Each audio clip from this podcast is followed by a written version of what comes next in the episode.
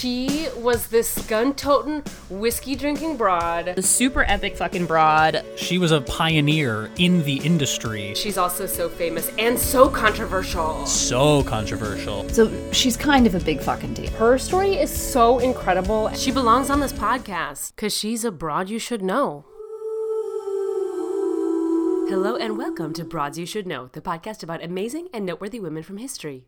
I'm your host, Sarah Gorski, and if this is the first time you're listening, you picked a great week to jump in. We are almost to the middle of a mini-series I've dubbed They Called Them Crazy. Each week we are looking at into the life and the legacy of a woman whom society at some point called crazy. And why were they called crazy? Were they certifiably insane by today's standards, or were there other reasons that they're shunned in their lifetimes? And that is what we are here to find out in this series. We started off with the, quote, crazy prolific women, starting with Christine de Pizan, who was the first female published in recorded history. She churned out massive amounts of literature in medieval France at a time when most women and most people in the world generally couldn't even read. And then last week we looked at Chiquinha Gonzaga, the Brazilian woman who dared divorce her husband so she could keep making music. And she went on to become the first female conductor and one of the most prolific composers of the 19th century, establishing the national rhythm of Brazil, choro music, with some of her songs remaining an integral part of Carnival even today. So if you missed those earlier episodes about Christine, about Chiquinha, then I highly recommend you cue them up after this episode. But today, I am bringing you a woman who, I dare say, is even more prolific than Christine and Chiquinha. We are talking about none other than Hildegard von Bingen, or, if you don't speak German, Hildegard of Bingen, or from Bingen, as that's how they named people way back when, way back in the Middle Ages. She is also known as Saint Hildegard and Sybil of the Rhine. So if you hear those names, that's the same person. She was obviously a nun. Eventually, she was a magistra, which is the nun's self-elected leader, and a prioress, who is appointed by the church leadership as opposed to the nuns themselves. She is widely acknowledged as the first female composer, and actually the first named composer at all in recorded music history. So a lot of these surviving medieval songs that made it through all of the years between now and then, a lot of them were just anonymous. They didn't have composers. But Hildegard's name is one of the very first we ever see. So not just the first woman, but the first any composer. In addition to being sainted by the Catholic Church, which was also not without drama. She was widely thought to be a saint in her own lifetime, but the church denied her canonization not once but twice before finally approving it. So in addition to being sainted, finally, she also was named the 95th, quote, Doctor of the Church, which is a position considered like a teaching theologian. And she received that designation in 2012. That's almost 1,000 years after she lived. It's also worth noting only 4 women total have ever received that honor from the church, and so Hildegard is one of them. Hildegard predates Christine de Pizan, but only by a couple 100 years. She was born in 1098, so a lot of her story takes place in 1100, and Christine was more like 13, right? So Hildegard is widely known not only as a writer, but also a composer, philosopher, mystic, visionary, and medical practitioner. She was what we now consider today a polymath. Now, I had to look up that word because I wasn't really sure what it meant. And so for those of you who are like me, a polymath is a person who is extremely skilled and knowledgeable in many different areas of expertise. Other famous polymaths in history include people like Copernicus, Aristotle, Leonardo da Vinci was one, Nikola Tesla, even Benjamin Franklin is considered one. I will say, with a side note of disgust, that if you Google famous polymaths, very few women are on those lists. So that's annoying. Anyway, if you have not heard of Hildegard von Bingen before, I think you are going to be amazed at her. And if you have heard of her, maybe you'll learn even more, because there's a lot in her file, my friends. So let's buckle up and dig right in. Now, to start with, I usually kick off with, she was born on this date, and I usually go chronologically through her life. However, for Hildegard, I'm changing my format. I know. Regular listeners are going to be shocked. I never change anything. I like things the same.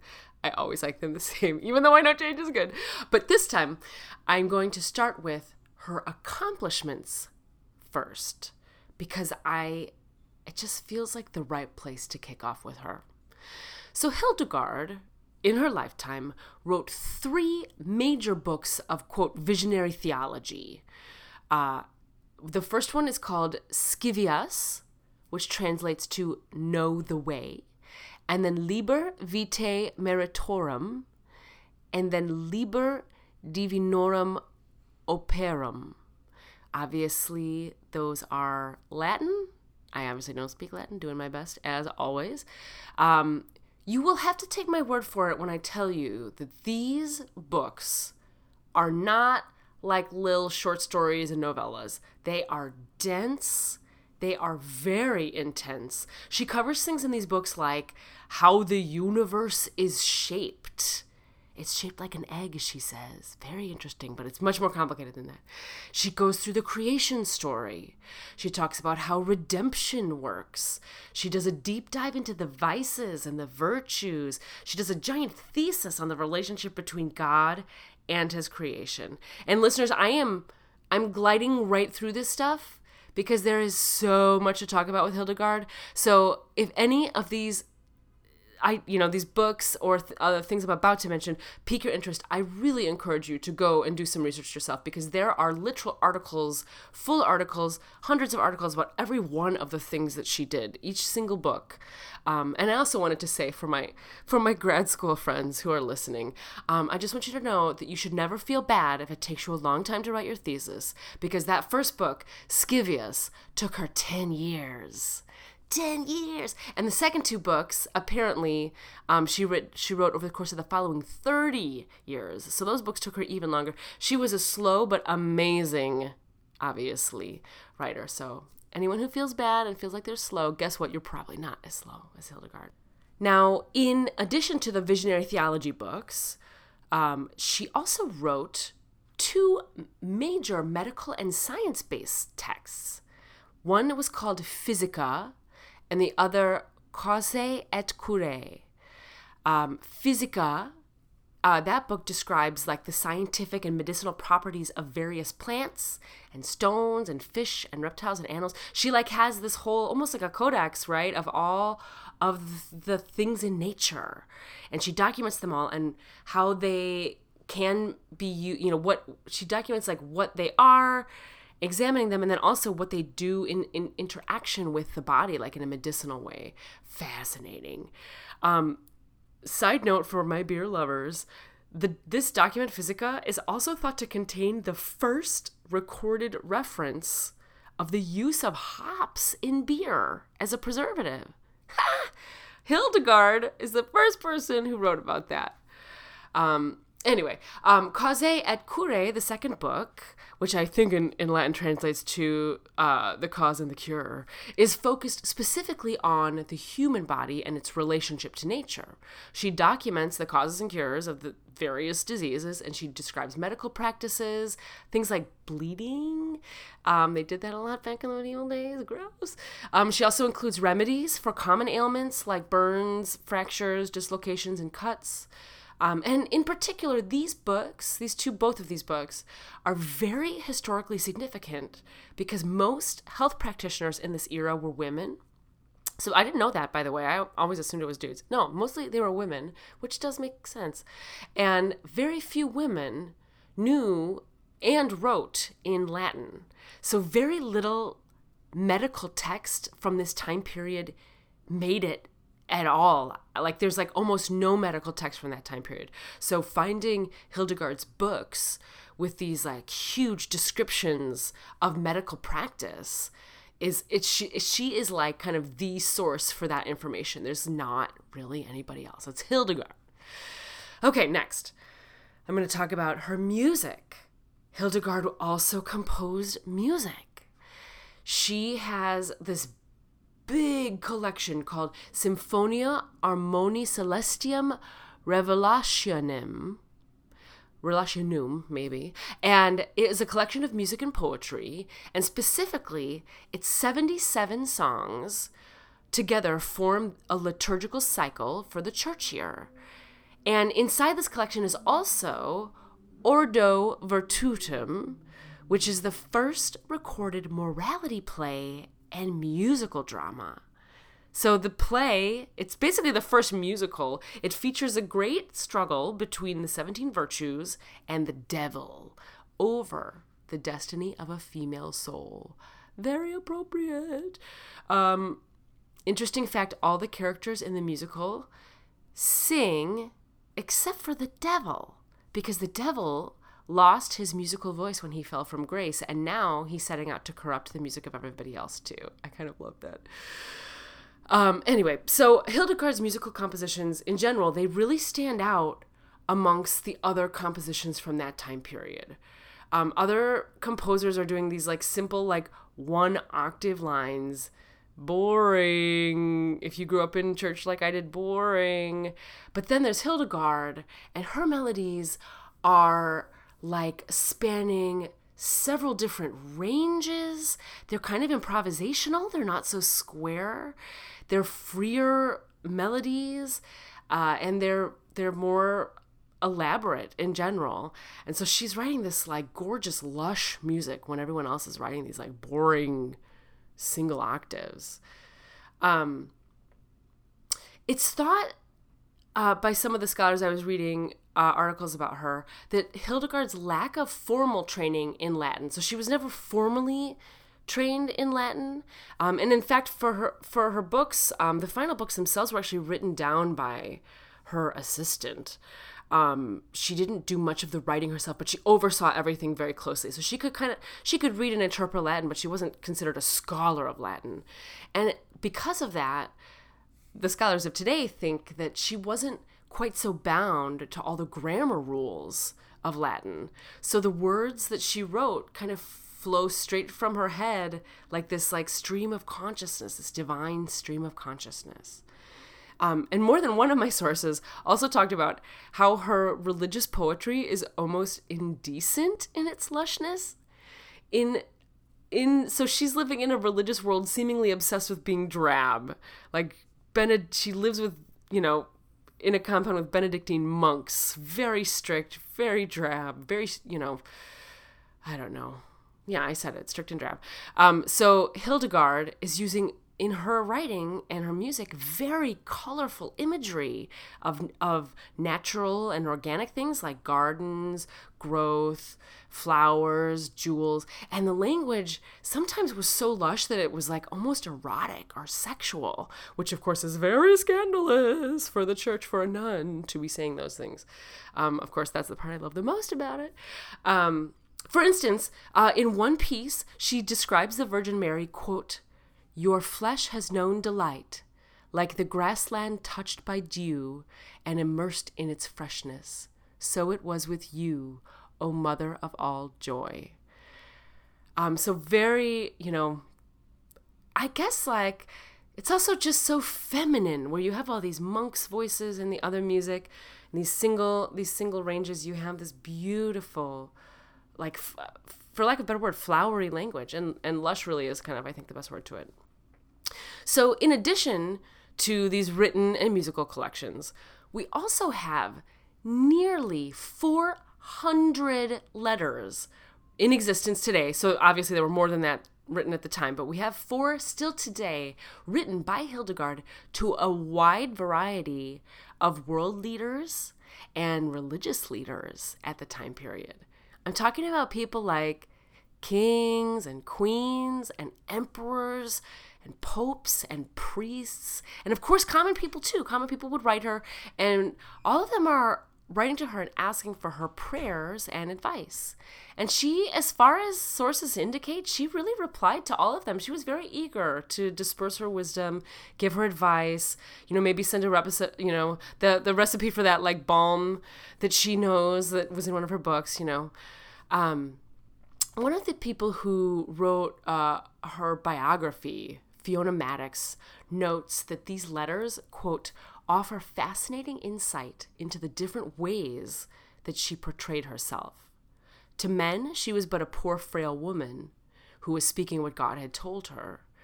In correspondence with women, she was much more straightforward and honest, end quote. And I love hearing that. It's like coded language, like depending on who you're speaking to, you have to speak to them differently. And that, can you believe? So that obviously still happens today all the time. Here we are in 1100, the medieval times, and we're witnessing like a woman who had to play by the same rules, these same effing rules. So anyway, back to Hildegard. So we've just covered just the existing publications, musical and otherwise, which were discovered by the outer world long after her death. A lot of this stuff kind of stayed in her monasteries during her lifetime. So like some of the music really wasn't even discovered and widely known until even like the 1970s, like kind of like a crazy late time period. But in addition to those publications, Hildegard also made up a language. It's called Lingua Ignota, which translates to unknown language, and it was a series, it was a unique alphabet and a series of invented words that corresponded to a list of about 1,000 nouns. And one scholar believes that Hildegard used the Lingua Ignota to increase solidarity among her nuns, kind of like a nun secret code. Other scholars disagree, and they think that, quote, the lingua is a linguistic distillation of the philosophy expressed in her 3 prophetic books. It represents the cosmos of divine and human creation and the sins that flesh is heir to, end quote. So there seems to be a lot of disparity amongst scholars about the purpose of this mysterious language. As per my usual, I'm going to stick with the more interesting version, which is that it was like a nun secret code, because I think that sounds really fun. In addition to all of the things I just talked about, we definitely should add to the list that she ran 2 progressive AF monasteries. Now, it didn't start this way, and I feel like I need to give a little more background history. So when Hildegard was first enrolled as a nun, and I'm using the word enrolled because, like, the word that a bunch of the articles I was reading used was enclosed, which I find really disturbing, when she was enclosed in the monastery. But then as I read more about the monastery, that word choice makes more sense. And I'll just read you the quote. There's a quote about what her first monastery, which was Disibodenberg. Yeah, I said it right. Disibodenberg was like for the nuns. Quote, each enclosed in a small stone cell or tomb in a confined area of the monastery, away from the monks. A single window linked them to the outside world, and they were allowed 1 meager meal a day in winter and 2 in summer. They prayed at regular intervals throughout the day and night, end quote. I don't know.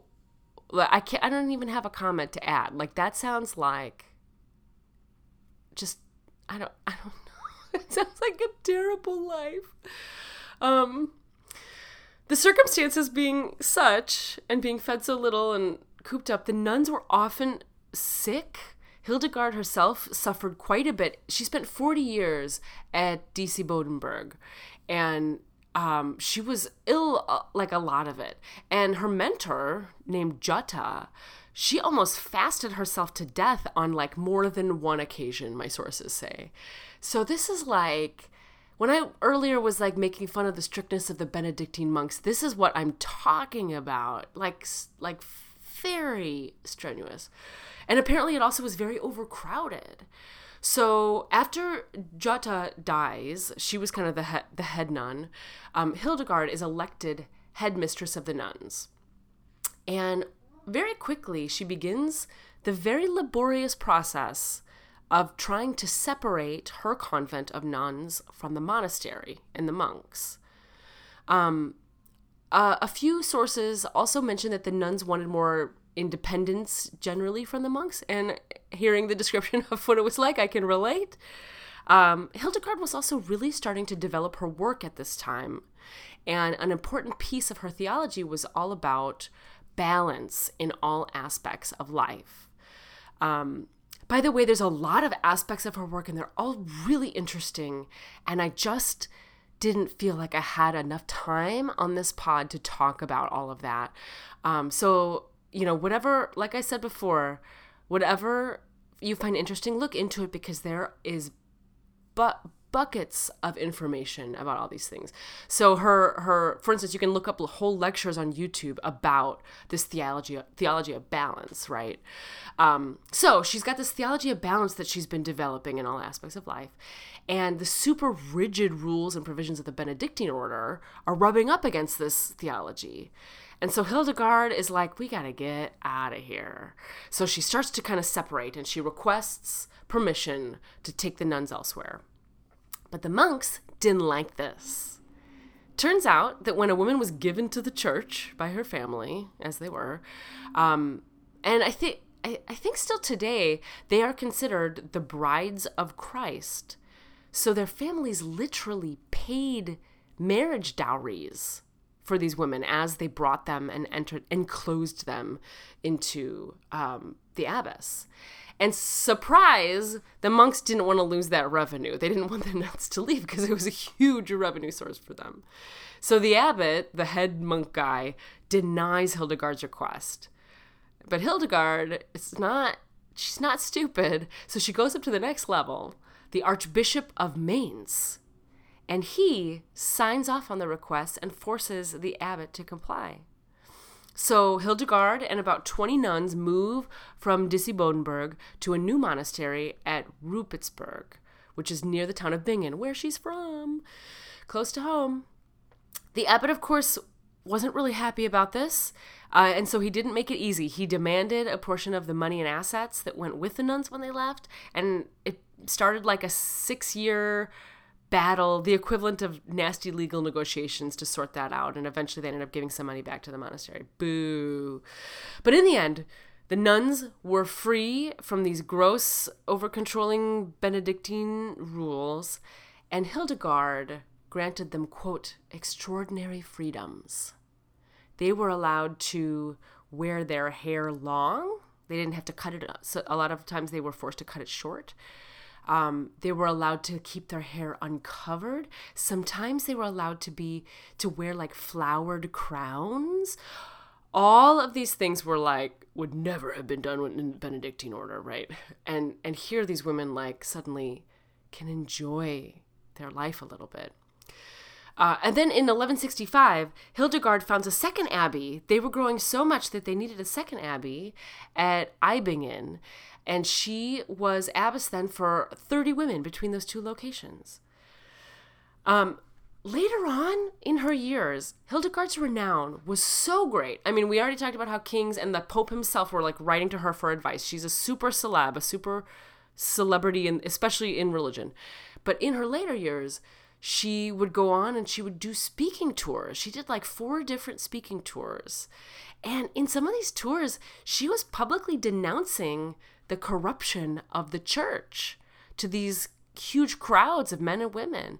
This was like absolutely unheard of at the time, which really just goes to show you how much clout she actually had. I think I've managed to cover all the most important and extraordinary works that she did and published. As always, as I said several times, I encourage you to read more into all those individual things. There's so many articles about all this stuff. You can really, and videos, and you can just dive in and get lost. And other podcast episodes, too, have covered it. Those of you listeners who already knew of Hildegard before this episode, I know you might be clutching your pearls right now because I have, rather intentionally, omitted one of the biggest pieces of her story. And this piece of the story pretty much explains the whole reason that Hildegard, a woman in 1100, was able to rise ranks to the status of respect and recognition and rise so high that popes and kings wrote her letters. Because you all know by now as listeners of the podcast that this did not happen for most women throughout history and especially the Middle Ages. So how did Hildegard do it? It turns out to be the very same reason she made it into this mini-series in the first place. But you're going to have to come back next week to find out.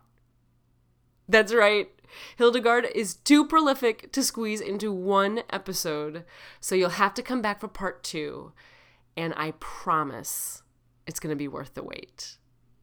To learn more about Hildegard von Bingen, see some cool medieval art and art that she made of herself, you can head on over to broadsyoushouldknow.com. While you're there, you can click on over to the About page and read more about me. I've got a bio, photos, links to all my other cool stuff is there, and my social stuff. And also, you should follow Broads You Should Know on social. We are on Facebook and Instagram at Broads You Should Know and Twitter at BYSK Podcast. To suggest a broad for future episodes, fill out the form on our website or email us at broadsyoushouldknow@gmail.com. Are you a fan of this podcast? If so, please help spread the word about us. Share your favorite episode with your friends and family, and leave us a review on Apple Podcasts. Those things really help new listeners to find us. Broads You Should Know is produced by me, Sarah Gorski, and edited by Chloe Skye, with original music by Darren Callahan. Finally, if you really enjoyed Hildegard's story, then you also should check out the two broads we mentioned at the top of the episode, Christine de Pizan and Chiquinha Gonzaga. And you also should check out some of our other sainted broads, Olga of Kiev and Mother Teresa. See you next week for part 2 of Hildegard von Bingen.